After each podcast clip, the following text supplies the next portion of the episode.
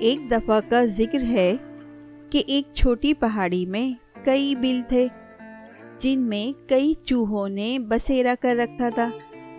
یہ مٹی کی پہاڑی تھی جس پر طرح طرح کے پودے پھیلے ہوئے تھے۔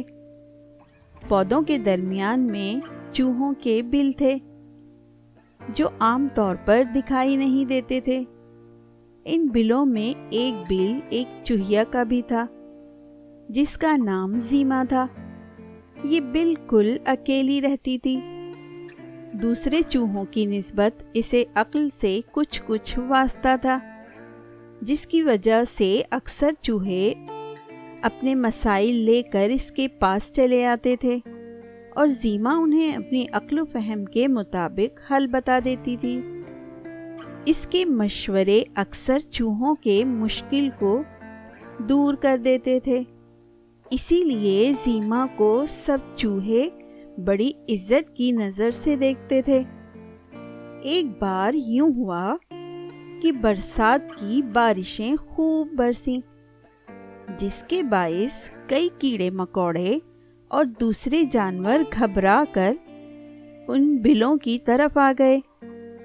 چھوٹے موٹے کیڑے مکوڑے تو چوہوں کی غذا بن گئے۔ جبکہ بڑے کیڑوں کو انہوں نے وہاں سے بھگا ڈالا۔ انہی نوارد جانوروں میں ایک چھوٹا کچھوا بھی شامل تھا، جو جسامت میں چوہوں سے تھوڑا سا بڑا تھا۔ وہ ہر کسی کے بل میں گھس جاتا اور وہاں موجود ذخیرہ کی گئی خوراک چٹ کر جاتا۔ چوہوں نے بڑی کوشش کی کہ اسے وہاں سے بھگا دیں۔ مگر انہیں کوئی کامیابی نہیں ہوئی۔ کچھوا بڑا ہوشیار اور چالاک تھا، جو چوہوں کی ہر چال کو ناکام بنا دیتا تھا۔ تنگ آ کر سب چوہے زیما کے پاس چلے آئے اور اس سے مدد طلب کی۔ زیما نے کچھوے کے بارے میں سوال جواب کیے، تاکہ اسے اس کی جسامت اور حلیے سے آگاہی ہو سکے۔ چوہوں نے اپنی معلومات کے مطابق اس کے سامنے کچھوے کی تصویر کھینچ دی۔ زیما کچھوے کے حلیے سے باخبر ہو چکی تھی۔ زیما نے سب چوہوں کو تسلی دی کہ وہ بے فکر ہو کر اپنے اپنے گھروں کو جائیں۔ میں ایک آدھ دن میں کچھوے سے نجات کے بارے میں کچھ سوچتی ہوں۔ سب چوہے زیما کی تسلی پر واپس لوٹ گئے۔ زیما کو معلوم نہیں تھا کہ کچھ دور پودوں کی آڑ میں کچھوا اس کی سب باتیں سن رہا تھا۔ کچھوے نے پہلے زیما کو سبق سکھانے کا ارادہ ٹھان لیا۔ کچھوے نے پہلے زیما کو سبق سکھانے کا ارادہ کر لیا تھا۔ وہ چپکے سے زیما کے بل میں داخل ہو گیا۔ زیما چوہوں کو رخصت کرنے کے بعد کچھوے کے بارے میں سوچنے لگی کہ اس سے کیسے جان چھڑائی جائے۔ کچھ دیر سوچنے کے بعد اس کے چہرے پر گہرا اطمینان پھیل گیا، جیسے وہ کوئی فیصلہ کر چکی ہو۔ زیما کپڑے جھاڑ کر اپنے بل میں داخل ہو گئی۔ وہ ابھی کچھ ہی فاصلہ طے کر پائی تھی۔ کہ اسے راہداری میں کچھ حرکت محسوس ہوئی۔ وہ چونک پڑی۔ اس نے غور سے دیکھا تو اسے معلوم ہو گیا تھا کہ اس کے بل میں ایک لال بھجکڑ گھس آیا ہے۔ یہ سرخ رنگ کے کالے دھبوں والی جیکٹ پہنے ہوئے تھا۔ لال بھجکڑ کی جرت دیکھ کر زیما کو بڑا غصہ آیا۔ اس نے جلدی سے اپنی کمیز میں سے ایک ٹارچ نکالی اور اس کا بٹن دبا کر اسے روشن کر دیا۔ تیز زرد روشنی پوری راہداری میں پھیل گئی۔ لال بھجکڑ روشنی سے بڑے ڈرتے تھے۔ اس لیے اس لیے وہ اپنے قریب روشنی دیکھ کر گھبرا اٹھا۔ زیما نے ٹارچ کی روشنی اس کی آنکھوں میں ڈالی۔ تو وہ تکلیف سے تڑپ کر رہ گیا۔ وہ زمین پر الٹ کر دونوں ہاتھ اپنی آنکھوں پر رکھے۔ روشنی سے بچنے کی ناکام کوشش کرتا رہا۔ جب تکلیف اس کی برداشت سے باہر ہو گئی تو وہ آجزی و انکساری سے زیما کی منت سماجت کرنے لگا کہ وہ اس عذاب کو ختم کر دے۔ زیما نے روشنی بند کرنے کے لیے یہ شرط رکھی کہ اگر وہ خاموشی کے ساتھ اس کے بل میں سے باہر نکل جائے اور آئندہ کسی بھی چوہے کے بل میں داخل نہ ہو، تو وہ اس کی جان بخشی کر سکتی ہے۔ ورنہ وہ اسے تیز روشنی میں ہی جلا ڈالے گی۔ لال بچکر نے فوراً شرط مان لی۔ اور زیما نے ٹارچ کی روشنی اس کی آنکھوں سے ہٹا لی۔ جان بچنے پر لال بھجکر نے فوراً ہی باہر کی طرف دوڑ لگا دی۔ زیما کو جب اطمینان ہو گیا کہ لال بھجکڑ واقعی ہی وہاں سے جا چکا ہے، تو وہ ٹارچ کو بند کر کے اندر کی طرف چل دی۔ جو ہی وہ اپنے کمرے میں پہنچی تو اس کا سر چکرا کر رہ گیا۔ کیونکہ وہاں عجیب سا جانور ارغوانی رنگ کا گاؤن پہنے ریما کی کرسی پر بیٹھا ہوا تھا۔ زیما اس کی صورت نہیں دیکھ سکتی تھی، کیونکہ اس کی پیٹھ اس کی طرف تھی۔ جب وہ اس کے قریب پہنچی تو اس جانور نے گردن موڑ کر اس کی طرف دیکھا۔ اس کا حلیہ دیکھ کر زیما کو اندازہ لگانے میں بالکل دیر نہ لگی۔ کہ وہ کچھوا ہی ہو سکتا ہے۔ کچھوے نے زیما کو دیکھ کر دانت نکال دیے۔ زیما نے اس سے سوال جواب کرنا ضروری نہیں سمجھا۔ وہ سیدھی باورچی خانے میں چلی آئی اور اپنے فریج میں سے دو موٹے موٹے سرخ بیر نکالے۔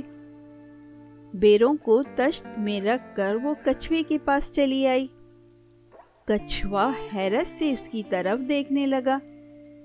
زیما نے سرخ بیر کچھوے کو پیش کیے اور معذرت کرتے ہوئے کہا کہ اس وقت گھر میں اور کوئی چیز تیار نہیں ہے، ورنہ وہ مہمان کی خاطر توازہ زیادہ اہتمام سے کرتی۔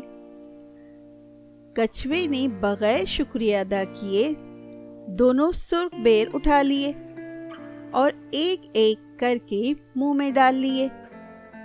بیروں کا گودا بڑا رسیلا اور میٹھا تھا۔ کچھوا زیما کی خدمت سے بڑا خوش ہوا اور سوچنے لگا کہ وہ اب یہیں رہے گا۔ کم از کم میٹھے بیر تو کھانے کو ملیں گے۔ کچھوے کو معلوم نہیں تھا کہ بیر کے اندر گٹھلی ہوتی ہے، جسے چوس کر پھینک دیا جاتا ہے۔ کچھوے نے لالچ میں آ کر گٹھلی نگلنے کی کوشش کی۔ تو وہ اس کے حلق میں جا پھنسی۔ پھر کیا تھا؟ کچھوا تکلیف سے بل بلا اٹھا۔ زیما کی ترکیب کارگر ثابت ہوئی۔ زیما نے فوراً ہمدردی جتائی اور اس کی کمر پر ہاتھ مارے تاکہ گٹھلی نکل سکے۔ مگر کوئی فائدہ نہ ہوا۔ اس سے نہ تو بولا جا رہا تھا اور نہ ہی صحیح طریقے سے سانس لی جا رہی تھی۔ کچھ ہی دیر بعد کچھوے کو سانس لینا دشوار ہو گیا۔ زیما یہ دیکھ کر بڑی پریشان ہوئی کہ اگر کچھوا اس کی بل میں ہی مر گیا تو اسے کون اٹھا کر باہر لے جائے گا۔ اچانک اس کے ذہن میں ترکیب آئی۔ اس نے کچھوے کو کہا کہ اگر وہ فوراً ڈاکٹر کے پاس چلا جائے تو وہ اس کی کچھ مدد کر سکتا ہے۔ کچھوا تکلیف سے نہایت پریشان تھا۔ اس نے بامشکل اشارے سے ڈاکٹر کے بارے میں پوچھا۔ تو زیما نے فوراً اسے راستہ سمجھا دیا۔ کچھوا گرتا پڑتا اٹھا اور اس کے بتائے ہوئے راستے کی طرف بڑھ گیا۔ اس نے دونوں ہاتھوں سے اپنا حلق تھام رکھا تھا۔ زیما اس کے پیچھے پیچھے چلی آئی۔ راستہ بڑا خراب تھا۔ ہر طرف کیچڑ پھیلا ہوا تھا۔ کچھوا اس سے بے خبر اپنی تکلیف کی شدت میں آگے بڑھتا چلا گیا۔ زیما کیچڑ کے شروع میں ہی رک گئی تھی۔ وہ کچھوے کو آگے جاتا ہوا دیکھتی رہی۔ وہ کیچڑ دراصل دلدل تھی، جو کہ اپنے اندر آنے والے جانوروں کو نگل لیتی تھی۔ کچھوا جب کافی آگے بڑھ آیا تو اس کے پاؤں کیچڑ میں دھس گئے۔ کچھوے کو اپنا پاؤں اٹھانا دشوار ہو گیا۔ وہ حلق کی تکلیف کو بھول کر کیچڑ سے پاؤں نکالنے کی کوشش کرنے لگا۔ وہ جتنا اوپر کو زور لگاتا دل دل اسے اتنا ہی نیچے کی طرف کھینچ لیتی۔ کچھوے کو اندازہ ہو چکا تھا کہ زیما نے اس کے ساتھ چالاکی کرتے ہوئے اسے کیچڑ والی دل دل میں اتار دیا ہے۔ اب وہ کیا کر سکتا تھا؟ ایک طرف سرخ بیر کی گٹلی حلق میں پھنسی ہوئی اذیت پہنچا رہی تھی، تو دوسری طرف دل دل آہستہ آہستہ اس کے جسم کو نگلتی جا رہی تھی۔ زیما خاموشی سے کچھوے کو دلدل میں ڈوبتا ہوا دیکھتی رہی۔ جب کچھوا دلدل میں بالکل غائب ہو گیا تو اس نے اللہ کا شکر ادا کیا اور واپس اپنے گھر لوٹ آئی۔ کچھوے سے سب کی جان چھوٹ چکی تھی۔ برسات کا موسم بھی ختم ہو چکا تھا۔ تیز دھوپ ہر طرف پھیل گئی تھی۔ کیڑے مکوڑوں اور جانوروں کی آمد کا سلسلہ بھی رک چکا تھا۔ زیما نے محفوظ خوراک کو دھوپ لگوانے کا سوچا تاکہ اس میں سے برساتی نمی ختم ہو جائے۔ اگلے دن اس نے محفوظ کیا ہوا پنیر باہر نکالا۔ پنیر کی خوشبو جب فضا میں پھیلی تو تتلیوں نے اس طرف کی راہ لی۔ وہ پنیر پر بیٹھ کر اس کا رس چوس کر اڑ جاتی۔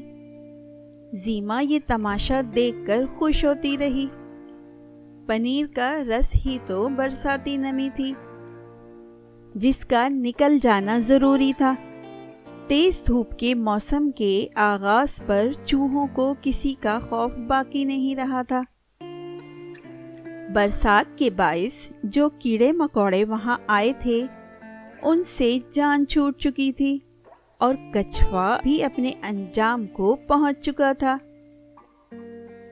زیما نے سب چوہوں کو گھر میں بلا کر ان کی ضیافت کی اور انہیں ہنس ہنس کر بتایا کہ اس نے کیا ترکیب لڑائی کہ کچھوا خود بخود اپنے پیروں سے چل کر دلدل میں جا گھسا اور پھر بے بسی کے عالم میں دلدل میں ڈوب کر ہلاک ہو گیا۔ زیما کی کہانی سن کر سب چوہوں نے خوب ہلا گلا کیا۔ دوستو اور بچوں، میں آپ کے لیے اچھی اچھی کہانیاں لے کر آتی ہوں۔ امید ہے آپ کو ضرور پسند آتی ہوں گی۔ آپ میرے چینل کو سبسکرائب کریں، لائک کریں، بیل کے آئیکن کو دبائیں اور اچھے اچھے کمنٹس کرنا نہ بھولیں۔ Thank you